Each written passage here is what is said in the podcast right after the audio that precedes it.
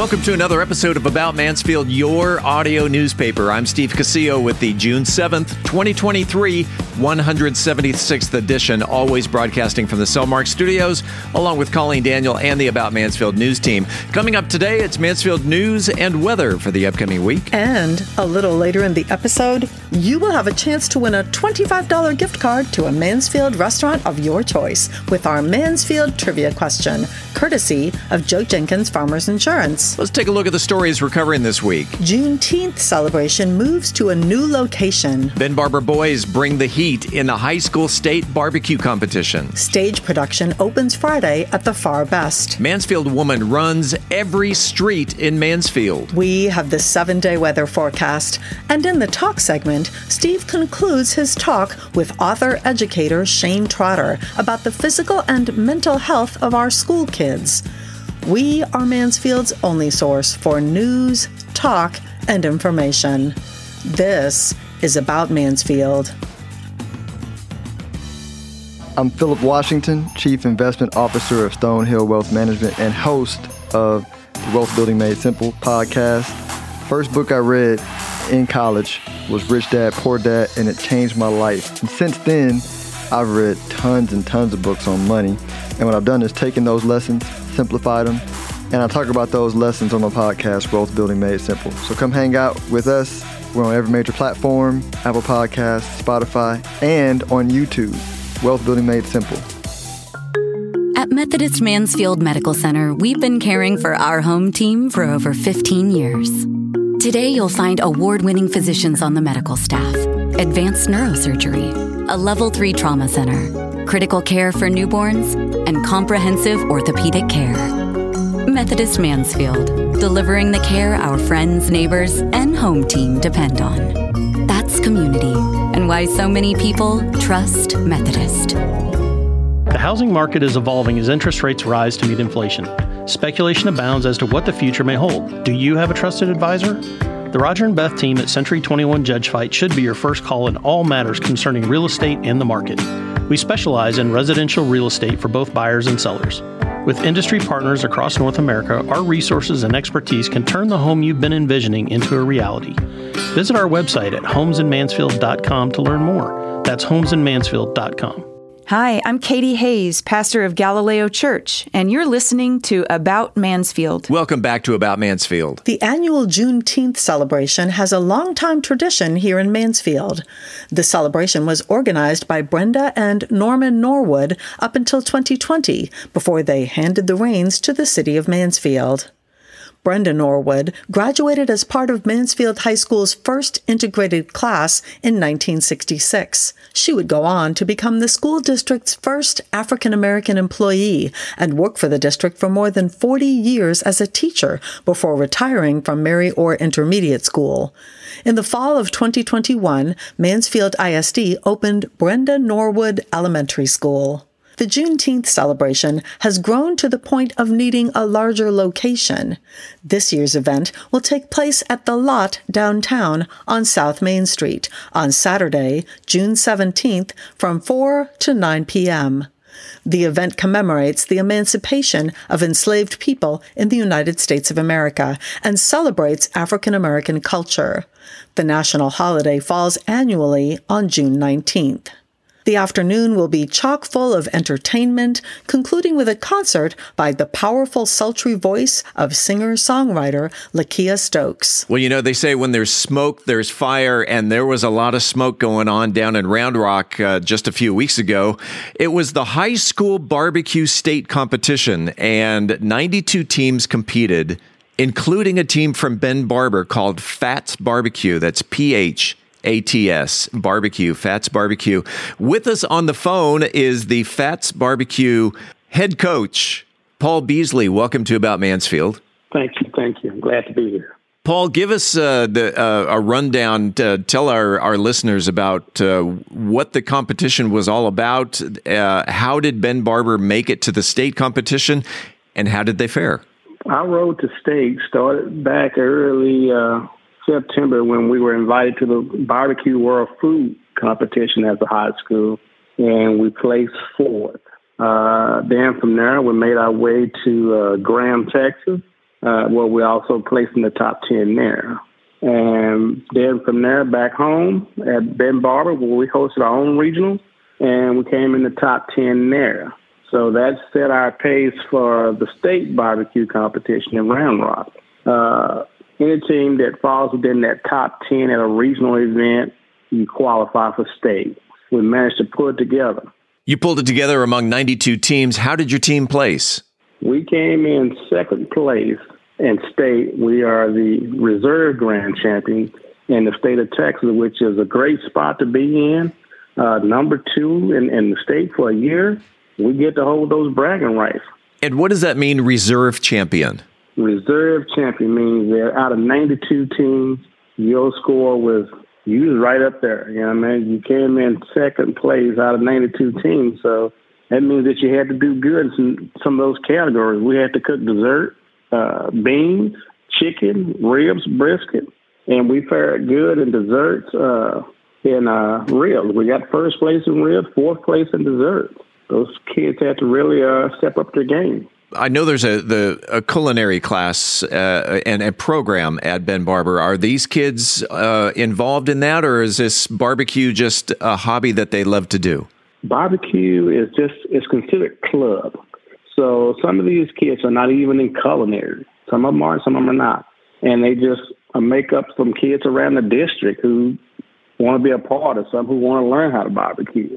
And that's why I come in to help teach them that background, give them the fundamentals of how to barbecue. And it's also a good life skill that, that's being taught. Rumor has it that you have your own barbecue catering company. Well, I, I have my little side gig, which is uh, Fat Bees Barbecue. And I normally set it to the side while I work with the kids. So I normally don't get to do a lot of Fat Bees Barbecue until the summertime. Yeah, so you're taking your personal experience and helping the kids out. Yes it, it seems to be paying off. How many kids are on Phats Barbecue team? Four team members this year. Uh, we had uh, Zane Jones, we had uh, T.J. Flowers, we had uh, Garrett Carter, and Diego. I'm not for sure Diego's last name, but had four four guys.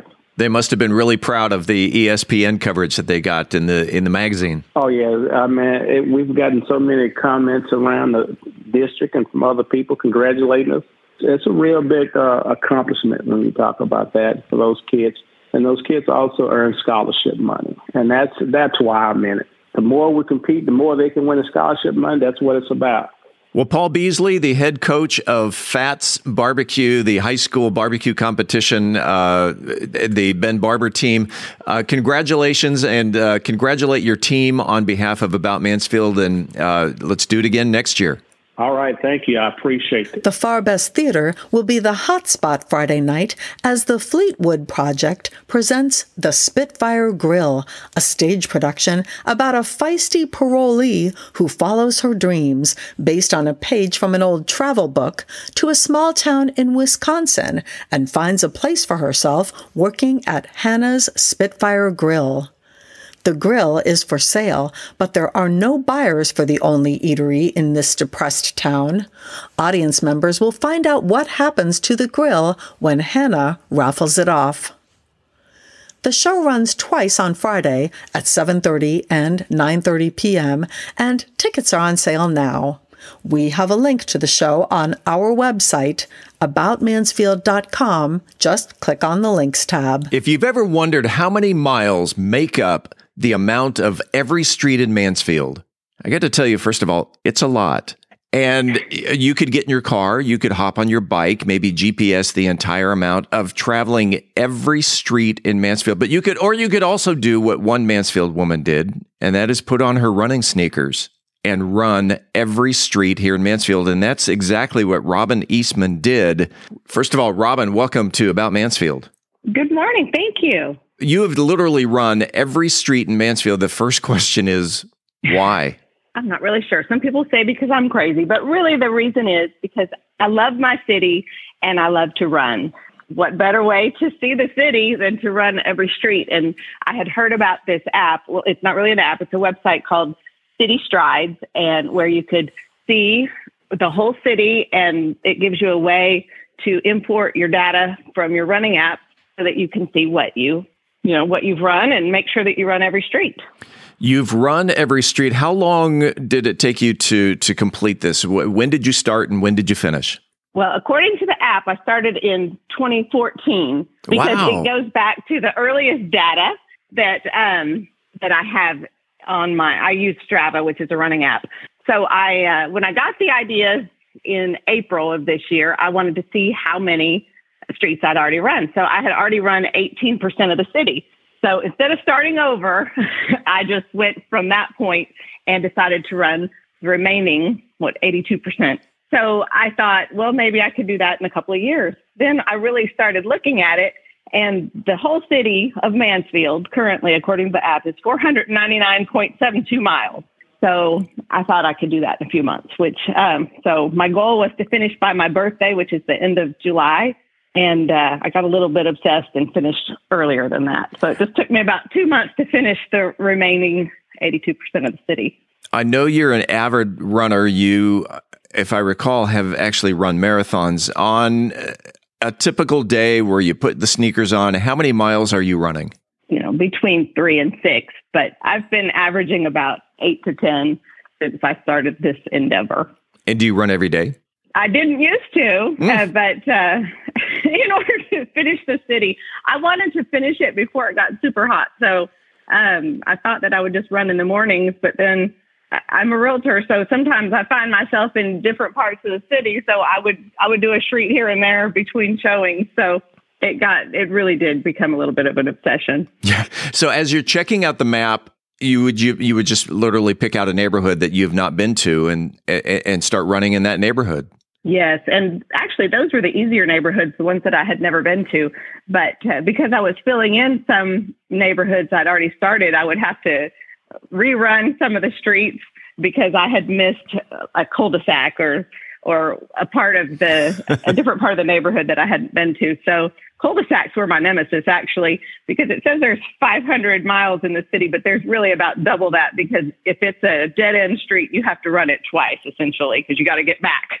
oh yeah, yeah, and, and you know I got to tell you, it's it's 500 miles, whether it's done over 10 years or it's done under under uh, over 10 days, uh, it's quite a feat. And f- uh, for me, to run to from my house to the end of the cul-de-sac and it's only 130 feet is a feat.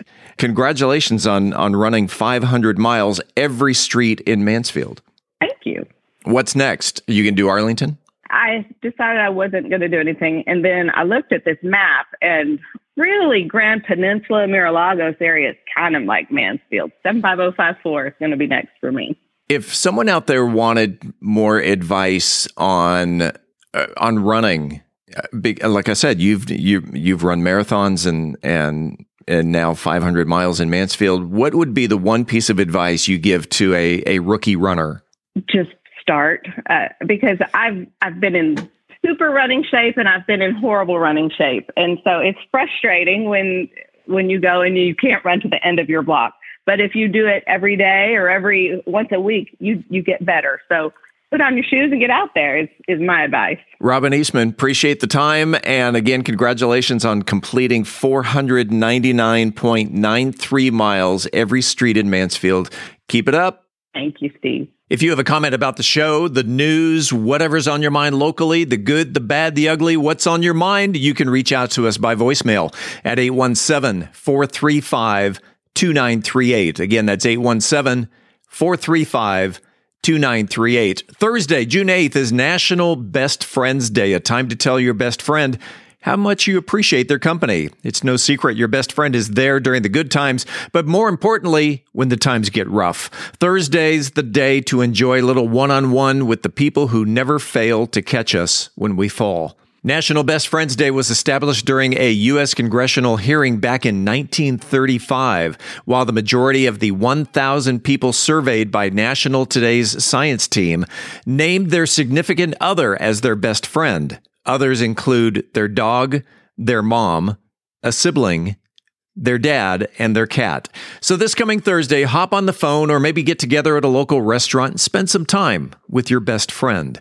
Let's head on over to the weather desk and check the forecast for the upcoming week with my best weather friend. Colleen? Oh my God, Steve. I'm so flattered, though I'm pretty sure one of your other best friends, like perhaps your dog, might do a better job as your best weather friend. But let's take a look at the weather for the next seven days in Mansfield, Texas. We have a slight chance of rain for the next seven days or so, highest on Saturday at 30%. Summer is continuing to creep towards us, and we're warming up. We're looking at a high of 90 degrees Wednesday, 93 degrees Friday, 94 degrees Sunday, and 96 degrees on Tuesday. Coming up after the break, we turn the page to the features section. Summertime in Texas means spending more time in the cool, sparkling water. I'm Angel Biasatti, and we'll have some safety tips next in Methodist Mansfield News to Know. This is Beth Steinke, and I'm going to let you in on a little secret today. I'm spilling the beans on the three questions that strike fear in the heart of every realtor today on the Mansfield Real Estate Report. In this week's Cocktail of the Week, I'll be talking about a cocktail that might have you calling out, Ole! We are Mansfield's only source for news, talk, and information. I'm Colleen Daniel, and this is About Mansfield. No matter your familiarity with buying or selling real estate, having an experienced, trusted advisor on speed dial is priceless. The Roger and Beth team of Century 21 Judge Fite is here to be that resource for you. Whether you're buying right here in Mansfield or your dreams are taking you elsewhere, we are ready to help you with turning that vision into a reality. To learn more, visit our website at homesinmansfield.com. That's homesinmansfield.com. Hi, this is Paul Duncan with Trinity Roofing and Construction.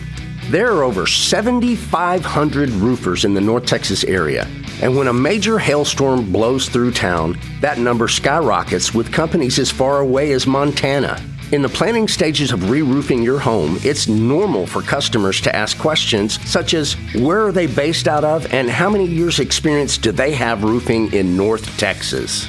Trinity Roofing and Construction can answer each of these questions with confidence. As a family owned, Mansfield based business since 2011, Trinity Roofing and Construction recently received a Product Excellence Award by Owens Corning and are a Platinum Preferred Contractor with Owens Corning. Contact us today for a free, no obligation video roof inspection. Rated A plus with the Better Business Bureau, Trinity Roofing and Construction, a Mansfield company, not only replacing roofs, but building relationships. Find us on the web at trinityroofingconstruction.com. That's trinityroofingconstruction.com. Hi, this is John with Pool Aid, your local pool care specialist. With the exceptional amount of rain that we've experienced so far this year, spring is a vital time to clean pool filters, skim leaves and debris, and keep skimmers clean to ensure proper circulation as well as keep your pool sweep in good working condition. If you have any questions or concerns or need a certified professional to help keep your pool safe and clean, visit us on the internet at poolaid.net. That's poolaid.net. We're here for you. Congratulations to our latest trivia question winner, Bobby Hill. Last week, we asked you to be the first to answer the question about Earl C. Driscoll, for whom there is a headstone shaped monument in the 800 block of downtown Mansfield. What did Earl C. Driscoll do for a living? According to the headstone monument itself, Earl Claude Driscoll was a newspaperman. Historic Mansfield Inc. cites that Driscoll was educated as a lawyer and started his journalism career in 1907 when he joined the staff of the Fort Worth Star. Largely through his editorial efforts, a major road bond package was passed in 1911 that set an example for other state and local highway programs. Bobby was the first to submit the correct answer, and he has won a $25 gift card to the restaurant of his choice. When we come back, this week's trivia question. This is about Mansfield. Hey, it's Steve Casillo. I want to take a second to tell you about Podcast Mansfield Recording Studio 3.0.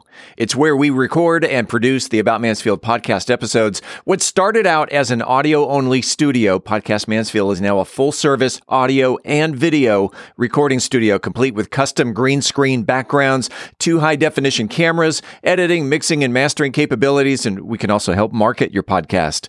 Podcast Mansfield is home to such great locally produced shows such as Wealth Building Made Simple. We Are TPM, and Wealth Think Tank Television, just to name a few. So, whether you're a hands on person or just need a place to record your podcast or need advice from concept to completion, Podcast Mansfield is here to help. Conveniently located on Heritage Parkway, just off of 287, right here in Mansfield, mention the About Mansfield podcast and you get to record your first episode at no charge. For more information on starting your podcast, or if you're looking for a better place to record, Podcast Mansfield Recording Studio can be found on the internet at podcastmansfield.com. Hi, this is Joe Jenkins with Joe Jenkins Farmers Insurance, specializing in auto, home, commercial, and life insurance. I was born and raised here in Mansfield, Texas. We're active in the community, and Mansfield's a town we really care about. Our office has over 30 years' experience in the insurance industry, and we're passionate about what we do and about customer service. For a free quote, please visit our website at joejenkinsinsurance.com or give us a call at 817 472 6058. Once again, that website is joejenkinsinsurance.com. It is time right now, this very second, for the highly coveted, wildly popular About Mansfield trivia question.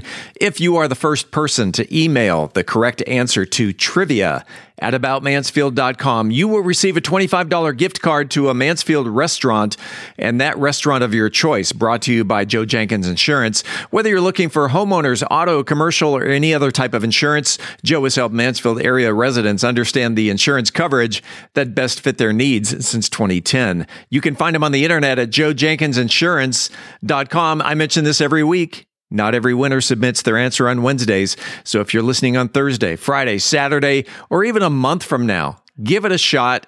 You may be taking home a $25 restaurant gift card. Let's get to this week's question, Colleen. Well, Steve, this week's trivia question is for those who love numbers such as degrees, minutes, and seconds. The question is What are the latitude and longitude coordinates for the intersection of Broad and Main Streets in historic Mansfield? Email your answer to trivia at aboutmansfield.com. Again, what are the latitude and longitude coordinates for the intersection of Broad and Main Streets here in historic Mansfield? Good luck, and thanks to Joe Jenkins Insurance for the gift card. Hi, I'm Rosalie Gilbert, Cultural Arts Supervisor for the City of Mansfield. You're listening to About Mansfield. Welcome back to About Mansfield, your audio newspaper. Let's open up the features section. Angel Biasatti is here to address with tips in Methodist Mansfield News to Know. Summertime in Texas means it's hot, so spending more time in the cool, sparkling water of a pool, lake, or ocean to cool down. But don't let the water claim a life of you or your loved one. Drowning is the leading cause of death in children under five, and Texas ranks second in the country for fatal drownings. A residential pool is 14 times more likely to take the life of a child than a car. That's why Methodist Mansfield Medical Center believes in offering up some water safety tips along with drowning prevention. Drowning and non fatal drowning can occur in a matter of seconds. Two seconds is too long. Don't turn your back on a child in the water. Drowning typically occurs when a child is left unattended or during a brief break or lapse of supervision. Make sure your family practices safety around water. Every child over the age of three should have swimming lessons, and your local YMCA is a great way to start and learn. Children should only swim with the supervision of an adult, and when you swim, have a buddy. Obey the posted pool rules, and never jump or dive unless the lifeguard says it's okay. Do not eat candy or chewing gum when swimming in the water.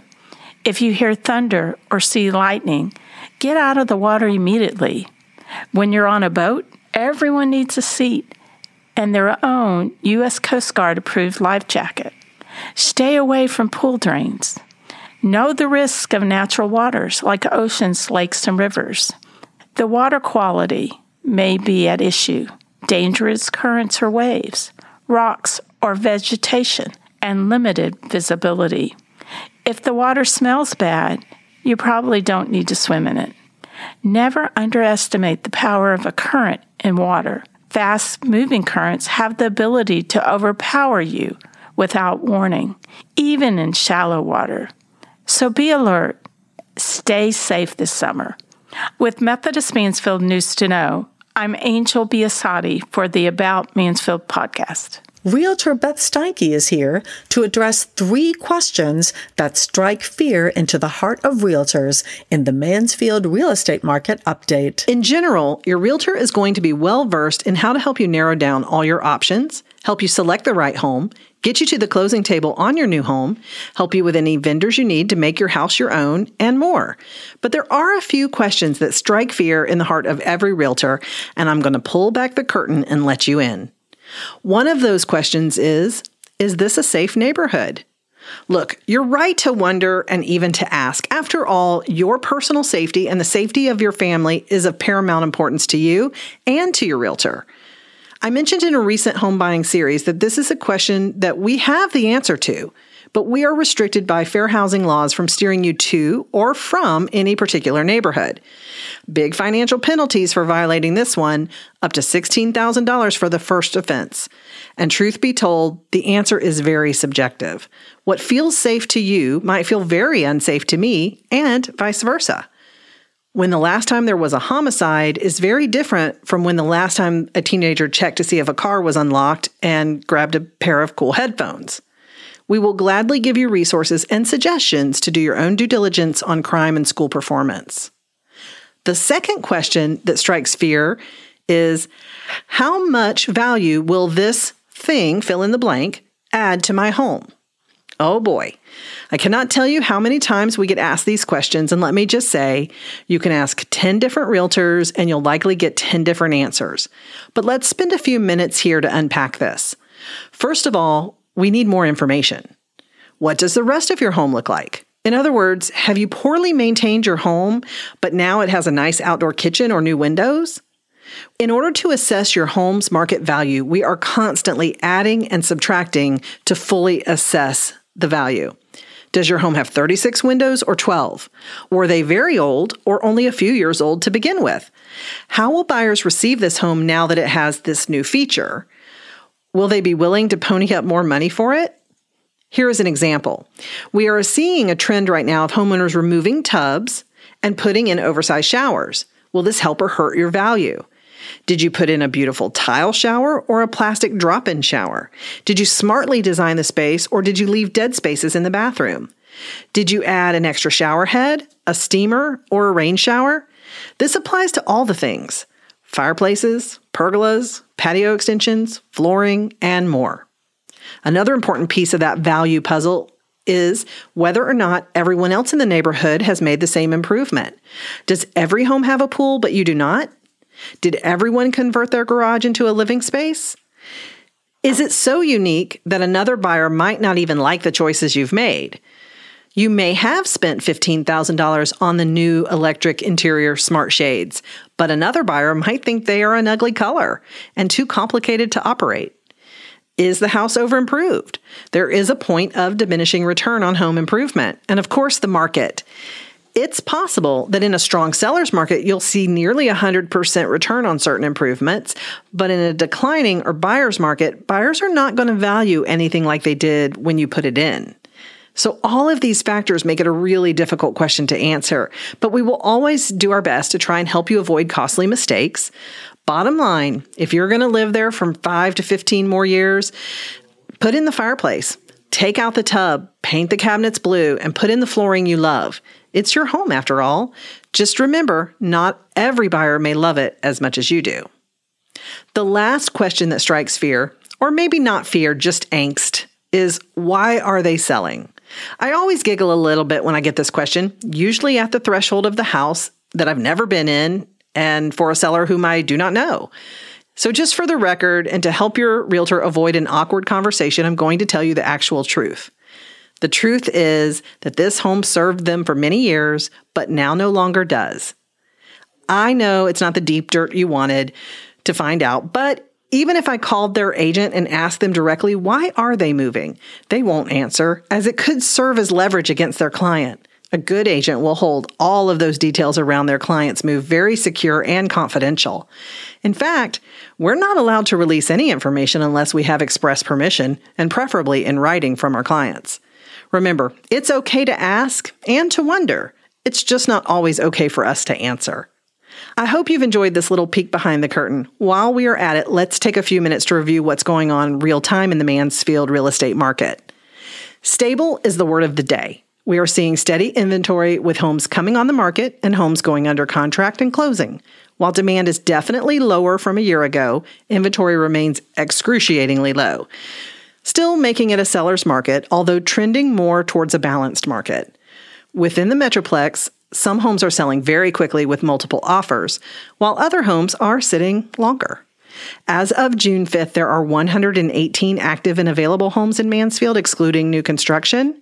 Homes this week range from 225, with the list topping out at 1.8 million, and 12 of those homes are priced at 900,000 or more. Interest rates remain greater than 7% for most buyers, causing mortgage payments to trend 40% higher this year than last year. This creates significant affordability issues for our first time buyers, but we are still seeing signs of strong demand in that part of the market. The Mansfield real estate market remains strong and stable. I have a special offer for our About Mansfield listeners. We are inviting you to a casual evening to talk about a difficult topic. Roger and I are so excited to introduce you to our will, trust, and estate attorney, Caitlin Philly. Caitlin lives right here in Mansfield, and we encourage you to join us to help demystify the will, trust, and probate process. She will be sharing information about the documents you need to have in place for true peace of mind and answering your questions. No charge for this event, but you must register.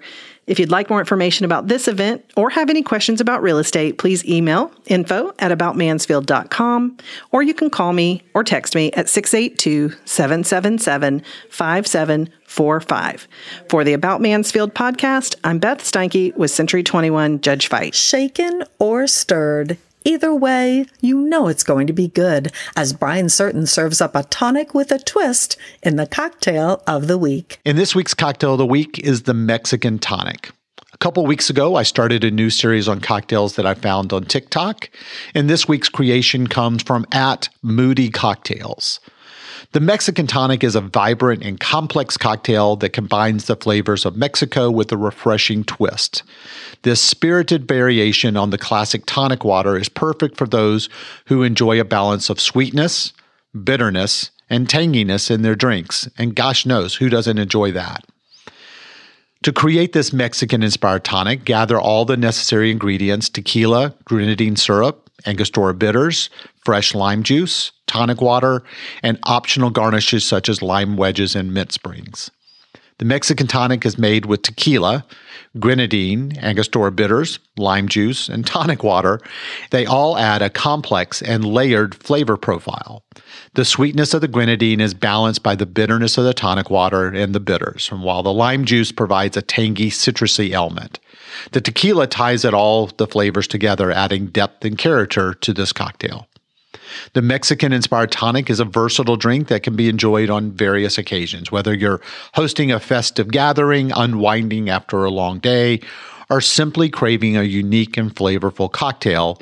The Mexican tonic is made with tequila, grenadine, the bitters, the lime, and the tonic juice, and it's sure to delight your taste buds. So immerse yourself in the vibrant flavors of Mexico and savor the invigorating experience that this delicious cocktail brings. But as always, don't worry about taking notes, as I'll be putting out the ingredients and instructions and posting them on bourbongospel.com. So, ingredients you need two ounces of a good silver tequila. You need a half ounce of grenadine, three to four dashes of Angostura bitters, and about a half ounce of fresh lime juice, and then tonic water to top off. First, you'll begin by filling the glass with ice cubes, ensuring that it's adequately chilled and ready to enhance the flavors of the cocktail. And then in a mixing glass, measure out a portion of tequila, pour that into the glass, and then choose a tequila that suits your preferences, whether it be smooth an earthy Reposado or a bold and robust Añejo or certainly a silver tequila, the tequila will serve as the base spirit of providing the rich and distinctive flavors that are synonymous with Mexican culture. Next, add a splash of grenadine syrup to the glass. Grenadine brings a touch of sweetness and a beautiful crimson hue to the cocktail. The syrup's fruity undertones complement the agave notes of the tequila, creating a harmonious flavor profile. To add some depth and complexity, we're going to add three to four dashes of Angostura bitters. The bitters are crafted from a blend of spices, herbs, and botanicals, lending a bitter and slightly spicy element to the drink. The bitters also help to balance out the sweetness of the grenadine, helping to keep this as a well rounded cocktail. You're then going to squeeze the juice of fresh lime to infuse the cocktail with that tangy, citrusy zest. The lime juice also adds a refreshing brightness that complements all the other flavors in the drink. And then you're going to finish it off by topping it with tonic water. Don't skimp with the cheap tonic water. Always use a good one.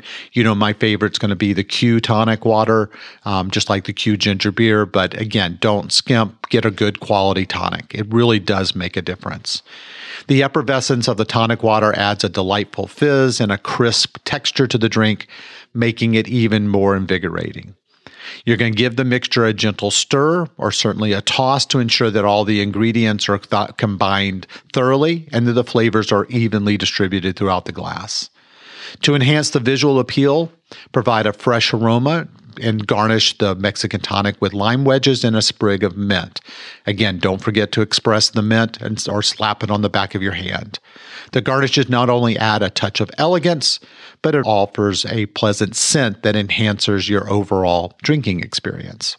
But as always, I'm open to hear your take and your input. You can reach me at brian at bourbongospel.com. And until next week, as Mark Twain said, too much of anything is bad, but too much whiskey is barely enough. Reporting for the About Mansfield podcast, I'm Brian Certain. Hi, my name is Kenneth Rose, President and CEO of Texas Health Hospital Mansfield. You are listening to About Mansfield. Welcome back to another segment of About Mansfield. I'm Steve Casillo as we make the transition from news to talk. And today we present the conclusion of our in studio interview with author and educator Shane Trotter, talking about the physical and mental health of today's school kids, especially when it comes to smartphones and social media. You know, let's let's talk about smartphones. It seems like every school age kid has a smartphone, has basically a thousand dollar computer that fits into their pocket. And they're taking it into the classroom. And you're you spoke at the Mansfield ISD uh, school board meeting a couple of weeks ago. You spoke during citizen comment, and I believe of two or two and a half hours of citizen comment, you were the only one that spoke about smartphones, as everyone else was talking about something else. Uh, let's talk about the problem with smartphones in schools. The, it's the problem with smartphones in schools. And to go back, you know, my, my thing is kind of the norms. It's the problem with smartphone norms in society. Um, you, you know, you, you, can get there, but the, the problem starts before school when these students are getting smartphones so early. Um, you know, and again, this this goes down, back to to norms. This goes back to I'm a parent. I feel like something's off, but all his friends have it. Yeah, I'm a parent. I feel like something's off, but uh, you know, I, I guess this is just like like you know violent video games were, were the outrage when when I was a kid. So it, it must be just the same. And the reality is, it's not. It's absolutely not. There's a reason the Surgeon General just just said that that social media does real harm. Uh, the, the the evidence is just beyond overwhelming at this point. Um, so it's not. Um, but yeah, if you want to, before we get there, if you want to focus on the on in the school building, people, yeah, let's let's start there. Yeah, okay. People have not.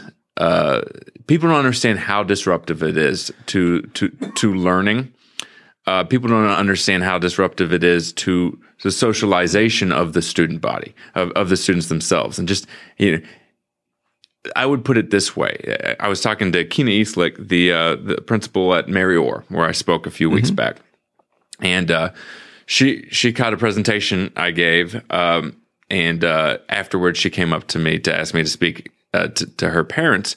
Um, and she gave me the example of uh, with the smartphone of a, parent event or a, kid event they had. Basically, they had bounce houses, they had all these things. It was early in the year that, and they were going to have this, this, this event for the kids, basically to play like crazy and get up there and just like a field day type yeah, uh, event. Yeah, it was it's, in the evening. But, okay, but um, and she said they didn't think to say anything about the smartphone, and all day the entire event the kids just walked around on their smartphones the entire event. It was, she said, it was scary. It was bizarre. Um, it's like so, the zombie apocalypse where everybody is is is zoned out yes. on on the screen. Yes, and and, and, and you know every adult feels this because they've to to some degree or another we've all felt it in our lives too. Um, there's so many adults that have you know taken social media off their phone and they feel better. Uh, all these things, you know, yeah. we, we understand this because we feel the subconscious tug in our lives too. Um, then, but Mrs. Eastlick, then a couple a couple months later, they did it again. This time they said no fun, no phones, and you would be amazed. She said, like it was a completely different event. The kids were playing like crazy, and it's just uh, you you you can't you can't underestimate how drastically things change when you insert this one element. Um, our kids are at this age where they are most susceptible to peer pressure, to, to so to this constant fear of missing out, this constant social tug to that I have to be checking, I have to be connected, I have to be monitoring how many likes I have. These things weigh on them so heavily, and we allow it to by allowing it to just sit there with them and allowing them to take it out between every class, often in every class. Uh, we we create a situation where students know at every moment when they're working on an assignment that half their friends are not working on assignments in their class. They're online. They're they're participating on social media or live games, and they're constantly so they're constantly trying to sneak out and do that as well. Um, and and, and, to be frank, there's a lot of classes where there's dead time, where students are able to do that, where the, the teachers don't sure. care if the kids are jumping on their phones in and out of class because there's kids at different levels, different places. Some kids need more time. And it means if a kid is staring at his phone, it means they are quiet and they're not disrupting others. So you create a situation where students know at all times they're, you know, in a school day, in a school day, their, their, their friends are on their phone nearly off and on constantly. Um, but that takes away the focus. The focus is the teacher, the teacher who is presumably teaching. Mm-hmm.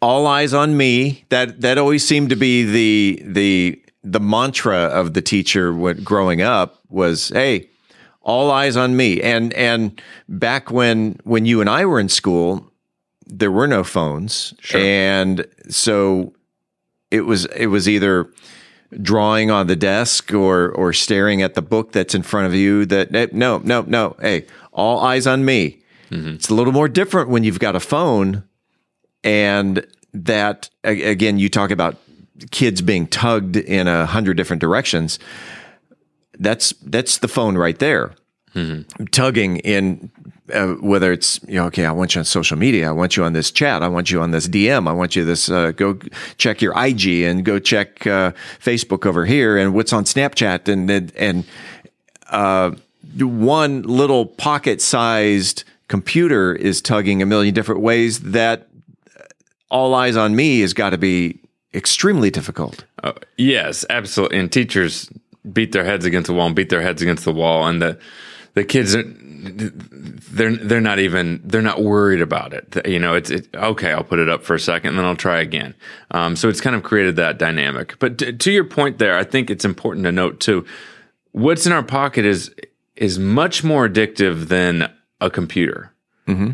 It is a device, and all of these different. You know, as I went into uh, uh, uh, uh talking about the the attention economy, uh, it, which began with cable it's a device where every single one of these applications, they make money based on how long they can get you to stay on the screen. Sure. They they hire the most brilliant people in the world, right, to figure out the human psychology and how to make them come back and come back and come back. It's a very well documented science, and they get to use algorithms to make things even more algorithms that they often don't even understand. They just understand that they know how to give you exactly what will make you stay at the longest, as long as possible, and deliver it. It's catered to you. It's learning from everything you do, and it's catered to be as addictive as possible to for you.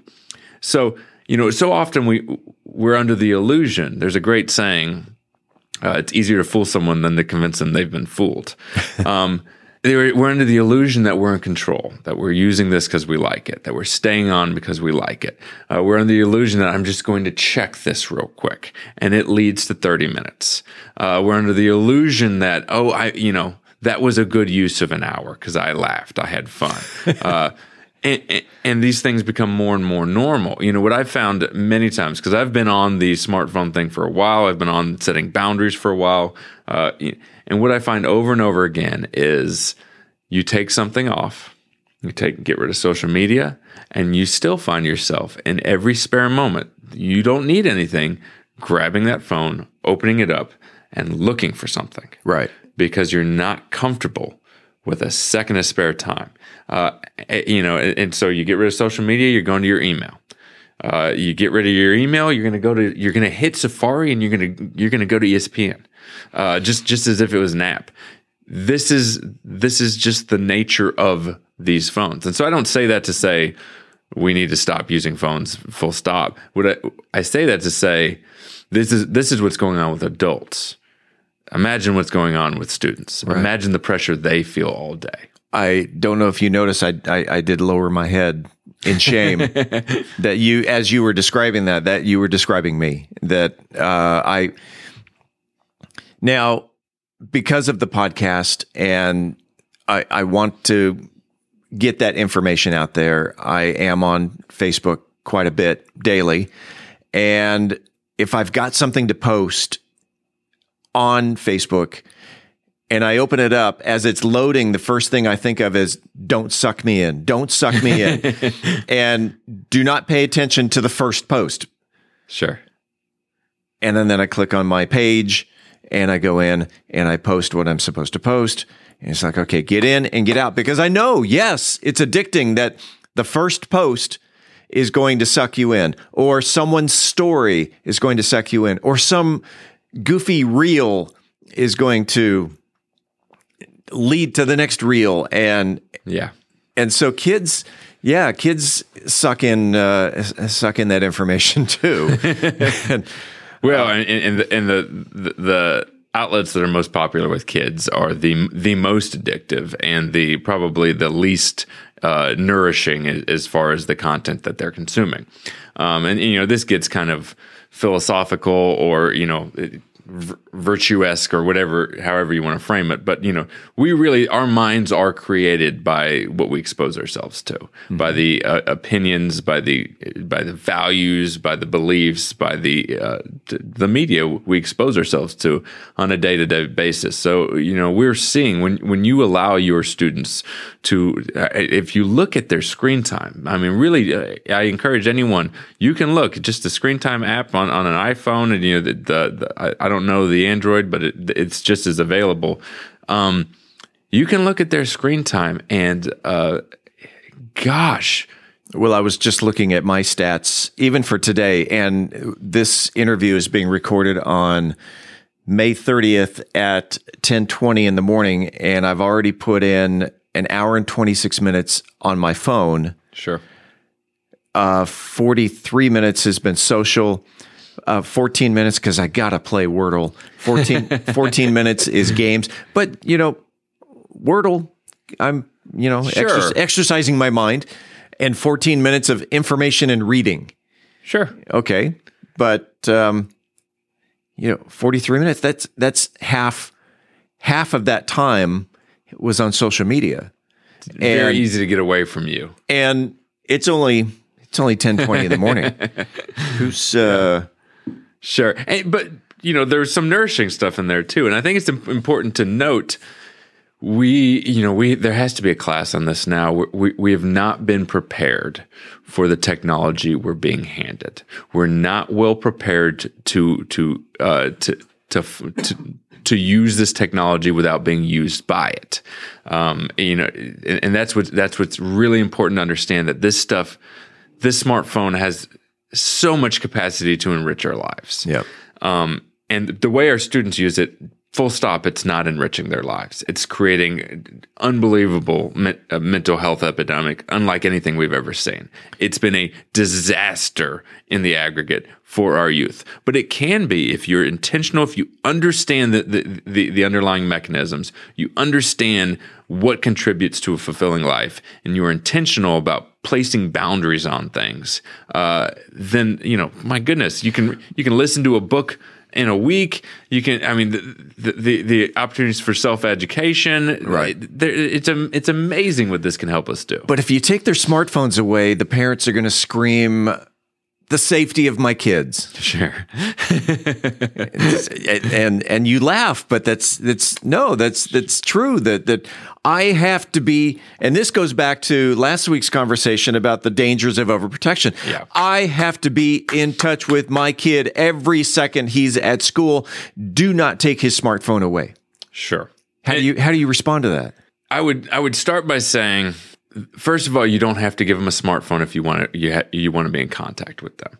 Um, at a at a young age, there's you know I, I know I know nine ten year olds who have these watches, and Yeah. these watches basically allow them to to to to call four different people just by hitting a button and whatever else. Um, flip phone works great. Flip phones are social suicide, according to my kids. we and that's worth that's worth diving into. It really is because because because most of what drives this just just like you know most of what we're dealing with is norms. It is an, an insane thing, especially when you look at the obesity rates, the the, the health epidemic we're we're working with too. It's insane, an insane idea. And, and and I mean this. I don't want to offend anyone because we're all guilty of many of these insane norms. We're all susceptible to them because they're we do what's normal. That's just what parents do. They you know we're raised in a society and we do what's normal. There's there's really no fault in doing that until you until you know better. But who's to say what's normal? Well- Who created the normal? Advertisers. Um, okay. Our culture is created by advertisers. That damn media. Well, well it, it it just is that Yeah. we we have devalued the the value creating um, influences in our life. The church, the school, um, you know, the Boy Scouts, all all these all these really firm value creating uh, institutions in our life have been devalued drastically. And what has come in their place? It's advertising, and advertising likes to tell you, you know, to really sell you. Don't let anyone judge you. Do this. Open happiness, Coke's, Coke's motto. You know, whatever Sure. it is, do this. And anyone who would judge you is or or, or, or bat an eyelash at this. You know, they are wrong. Judgment is the wor- is the worst evil you could ever do. Uh, and so you create a society where everyone's afraid to be, you know, judgmental. Of course, unless that, Right. it re- it re- you know, unless you're a parent. Everybody's got to wear four hundred dollar Air Jordans. sure, sure. Well, well, wait a second. Skechers are pretty cool. no, they're not. Uh, okay, well, but this all goes back to uh, all right the the devices in the classroom and starting with the iPad. The iPad then moved on to the laptop, and yet uh, there there's still oh I I forgot my iPad. Well, you know, bring up your lesson on your phone. Yes. So yeah, if you want to trace it, um, trace the, the history back, and, and, and I'd say that the Chromebook is far better than the iPad. The iPad in the classroom didn't work very well. Yeah. Um, it, it, it and, and and so much of that is much of that is there is always a rush to adopt new technology because you feel like you have to be riding the wave. You have to be cutting edge. Um, and, and And the problem is, if you don't understand all the dynamics, work to offset it, if you're not kind of conservative in how you adopt, then you often welcome a lot more harm than good. Uh, you have to be very intentional about these infinite technologies. The technology, you know, you look at AI now, we could talk all day on that. Sure. Um, these are transformative, socially disruptive technologies that have this giant potential to improve lives. And then far, but that's a narrow path to get there. It's a very narrow path. It's a very intentional path to use an infinite, I, I do mean infinite technology, to use that in a way that brings you to, to, to a higher level, that scaffolds you to a higher level, that brings you to an, an elevated level of existence. That is a very narrow path. And if you don't close off the other doors, you know, the, the, the much more available, much more likely uh, path is this infinite landscape of things that could go wrong. And if you just go with the default model, that's where you're headed because that's where all the money is is going to be pulling you there is using you making sure that we're we're using more of your life. Your, you know the most important resource you have your time uh, you know your limited time to exist on this earth uh, and that is what is most valuable to them. Um, so so again these are, are, are potentially good technologies that you have to be willing to offset.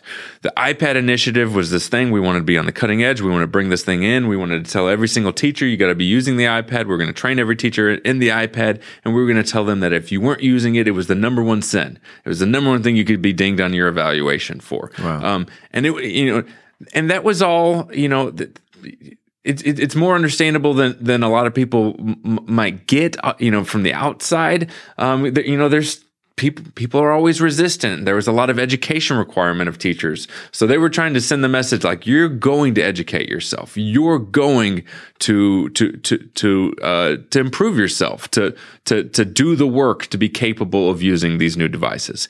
That's all well and good. What they didn't do is they didn't understand the the, the full magnitude of the technology. That you know that our our students were basically using those iPads like they would a phone. So at all hours of the day, you know, ding, ding, ding, ding, ding, you know, Right. they, they're on a ton of group messages.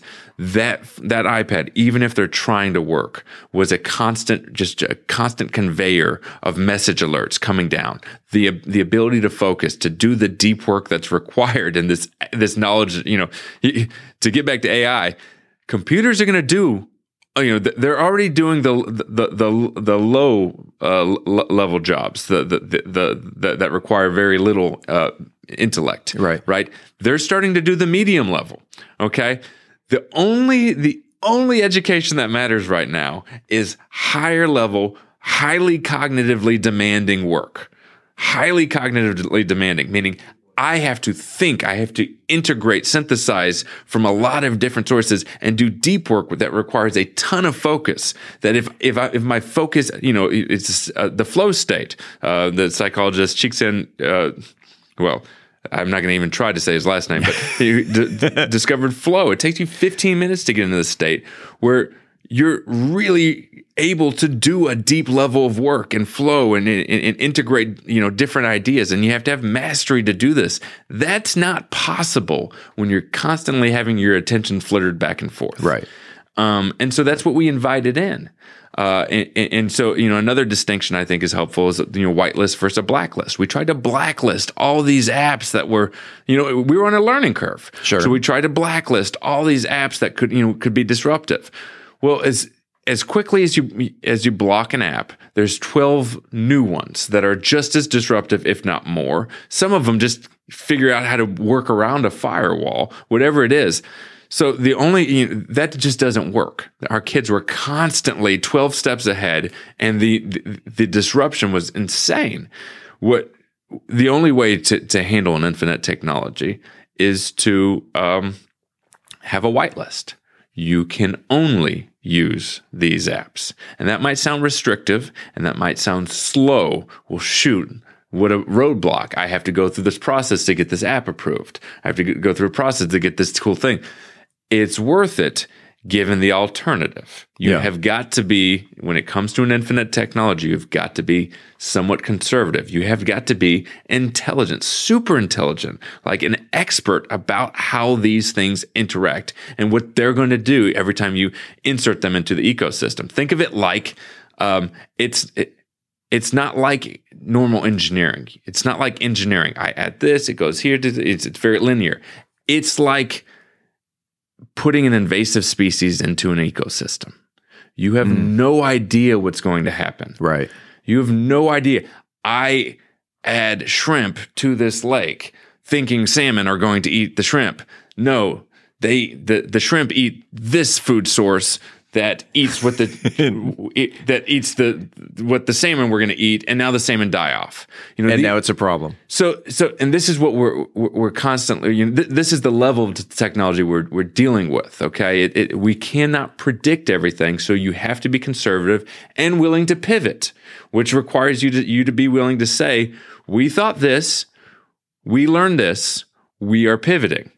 All right, which that is that is hard for people to do. Is to admit, well, oh, we learned this. Or, you know, it was not perfect. We're learning from that. That Right. should be a mark. You know, people are so afraid to say they were ever not perfect, but that's like a mark of growth, right? so it's important more now than ever. So then the um, kids are not going to die without their smartphones in the classroom. The parents are going to be okay when their kids don't have a smartphone in the classroom. We we have to we have to bring back that once common sense. So you know, I cell phones were around when I was in high school. Yeah. um, and, and and we knew that if if you, your phone went off in class, if it was out in class, it was gone immediately, taken, and you'd pay the money. When I first started teaching at Mansfield, the the so that was the expectation, that was the understanding, and that understanding slowly shifted with the introduction of the iPad and just kind of this new wave of thinking. And you know, there was students not having their their. Uh, it was kind of a, a, a, a slow and then very quick creep. Okay. Yeah. Um, so that that radically shifted, and now there's this expectation of you know often. I have a strict no phone in the weight room policy for obvious reasons, Mm-hmm. and it's constantly being challenged. Believe it or not, in the weight room. In the weight room, I'm constantly having kids bring their smartphone, and I, you know, when I say that I should not ever see that in here, they put it up, and then I'm, I, I, I am not, you know, this isn't the majority, but I'm still seeing f- frequently, you know, multiple times a month, a student on it, and then they, the default response is always, but I'm texting my mom, and my re- or my dad or whatever, and my response is always, but you shouldn't be. There's no mom and dad know you're there. And I can see in a situation where they would send you something so you know it. Uh, you don't have to text back right away. So it's not like that, you know, a parent should never text a kid while they're at school. But the expectation that they should be carrying on conversations with you throughout their school day, that is extremely disruptive. And I would assume, as a teacher, uh, for privacy purposes, you cannot ask the student to prove it. You you're texting your parent, prove it.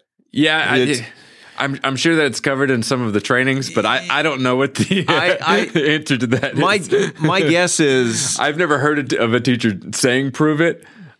Uh, Yeah. To be honest, and um the the reality is there is a policy that's a little loose now. Uh, it could get a lot stronger. That does say that you know teachers can take it if they want. The norm structure is such that no one does.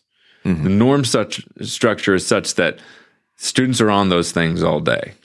Um, and, this is across the board, school to school. You can talk to, to you know, it's, it's just a problem, and, and and every teacher knows that that for for depth of learning to go on, they have to remove that. And some teachers do a better job than others. Um, for a lot of teachers, and this is just the the, the honest truth, for a lot of teachers, there is, um, you know, it the the the phone it means the kids are quiet. If kids are finishing earlier, it's the phone. If you know, the, nothing, no world is perfect, and so what you found early on with the smartphone is it made it so everyone was quiet and orderly. I could work with these kids if these kids finish early. So if if our only goal is to make sure that we have a, a tranquil learning environment, then the phone helps.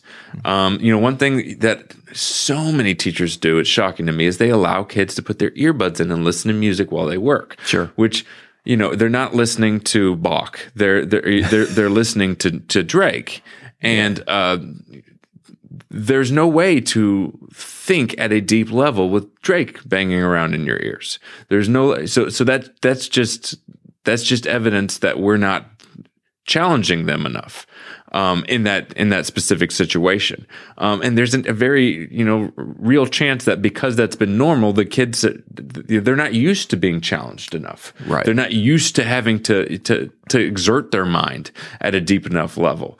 Um, you know, one of the quotes I put in my book, I was talking to a, a now retired teacher, and she she she t- told me the story of you know testing day testing day was, you know, she she said it was always a, a, nightmare for teachers for years, for decades. It was a nightmare because you know you have all the kids testing all day. You know, they're in their test booklets, they're testing, they're testing, and then.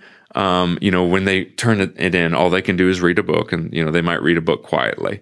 Uh, and then when the last test gets in, you try to, you want them to stay quiet because all the surrounding classrooms might still be testing. Right. But when that last test book, it's pandemonium. It's crazy. You're trying to keep them quiet for, it could be an hour, two hours, whatever it is. And it's like, how do I do this? And she said that since the smartphone, it's not an issue. And she says, and that's terrifying. Since the smartphone, it's quiet it's as quiet after the last test has been turned in as before. Doesn't that though also give the student to text their friend that hey by the way you know let's what did you what did you get on uh, question 20 and isn't there answer sharing going on? To be honest i i i would say probably less than you think because they're yeah. just so eager to get back on social media to play understand these boys are all playing live games they're yeah. playing these really exciting live adventures with their friends. The, I mean, the, the, there's this whole world out there, so it's very easy just not to care. Uh, it's done, um, and uh, but but if you look at the research, if the research on happy, you know, the, the, research on, on mental health is staggering right now. Uh, and I've given a lot of presentations on this. I put my presentations on my website so people can look at those. The, the research is staggering on what's happened in this country re- relevant to m- mental health. But also, there was a 75 year longitudinal study out of Harvard that, that finished recently on the uh, number one in, um, influence on happiness, basically, mm-hmm. and what caused happiness for people in the long run. So it's this giant, long term, 75 year study on happiness. And there's a lot of little things, you know, happiness, mental health, things you can do. We talk meditation, you talk, you know, cognitive behavior therapy. There's little things, but it, it's interesting all these little things don't add up to anything compared to two variables. There are two variables that dictate happiness way more than anything else in the world. And it's just like talking about anything else and not these things is just missing everything. Number one is physical health. Less physically healthy, less happy by and large. Hmm. The other thing is strength of relationships. Number and strength of relationships. Are you socially integrated? Are you socially connected? And what we see since the ubiquity of the smartphone in schools, 2012 is the, is, is the year, you see this dramatic increase in not just in the United States, in Canada, and European nations, and Australia and New Zealand, this dramatic in- increase in students who say they are lonely at school. Wow. And course, yet they're surrounded by, quote, friends. Sure. There's this this is a giant barrier to connection actual connection. It's connecting you virtually to all sorts of threads of, uh, you know, uh, of, of posing and, and, and, you know, this, this uh, inauthentic world, but it's this dramatic weight pulling them away from actual authentic connection. And you see it. You see it in the halls. Uh, you, you walk around campus. I see it when I when I walk by the you know we have our, our middle school tennis kids that get bussed over before before uh, to, to do tennis at, at the high school and before being bussed back and when they're waiting on their bus it's it's the same thing it's a it's it, it's always the same thing it's a bunch of kids sitting on the ground as if they don't have the, the, the will to stand. Yeah, yeah. on their individual devices, staring at there. It's the same thing when you look at kids, you know, in the hallway. Uh, they're all earbuds in. If they're waiting to go in a door, you know, they're they're just waiting there on their phone. If you go into the cafeteria, it's this giant inhibitor to deep connection that is always there pulling on them. So as we get uh, uh, as we work our way to our conclusion, what's the solution? The solution, and there, there, there's a lot of great stuff coming out from really smart people. The solution to me is really clear. Uh, we we need to start with education and start with actually being the experts in this technology, the experts that our community can rely on, and giving them this information, spelling it out in parent education, and giving them recommended practices. You have got to change the norms.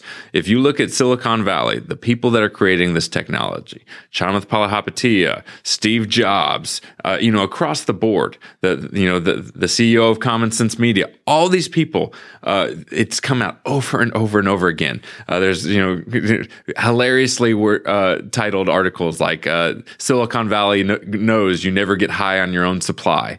Uh, you know, they u- uniformly will not give their kids a smartphone until high school not before high school, until high school. It's the uniform expectation in the Silicon Valley world. Hmm. And when they do, uh, and I, I, have so much of this linked on my website, when they do, they have very real intentional steps, and they're they're pretty pretty well the main thing. These are these are computer, you know, brilliant computer uh, c- computer scientists, and they they have all this these same common boundaries on them. They have all these checks on them that they are you know that they are restricting these devices. They're using Bark or or Screen Time or whatever it is, or you know, uh, you can just use the, the, the Apple parent controls very effectively now to control all these things. But there's there's a real science and art to controlling these devices. It's well known, it's well documented, and we need to be, you know, empowering our parents with this information. We need to more than that be telling them explicitly,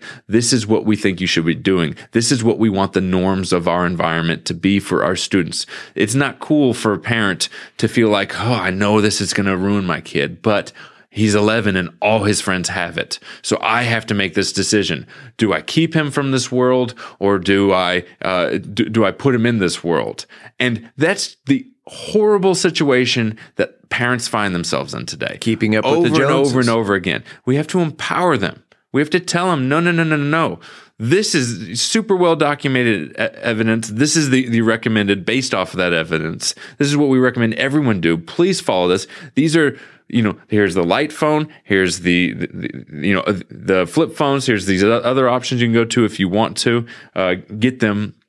You know, in, in, in, a way of a means of connecting with you. Um, this will be somewhat uh, uh, it will be somewhat inconvenient because you are going to, you know, the easy thing is Apple will give you four other lines for 12 cents. Right. You know what I mean? So, so, so you're going to have to be intentional about this, but we know this is what be- is best for your kids. It's more important than anything else you could do. Uh, and on top of that, there's a lot of legislation being put out right now uh, trying to push the age of social media up 16 uh, to 16 as a minimum. Yeah. If someone wanted more information, uh, you mentioned a website a couple of times. Uh, what is your what's your web address? trottershane.com. That's Trotter. trottershane.com. And it's T R O T T E R Shane S H A N E dot com. Uh, and if you go to resources, that's that's a ton of parent resources there. Excellent. And the book again, Setting the Bar. This is one of my favorite books. So go out and look for the book. Uh, Setting the Bar, Preparing Our Kids to Thrive in an Era of Distraction, Dependency, and Entitlement.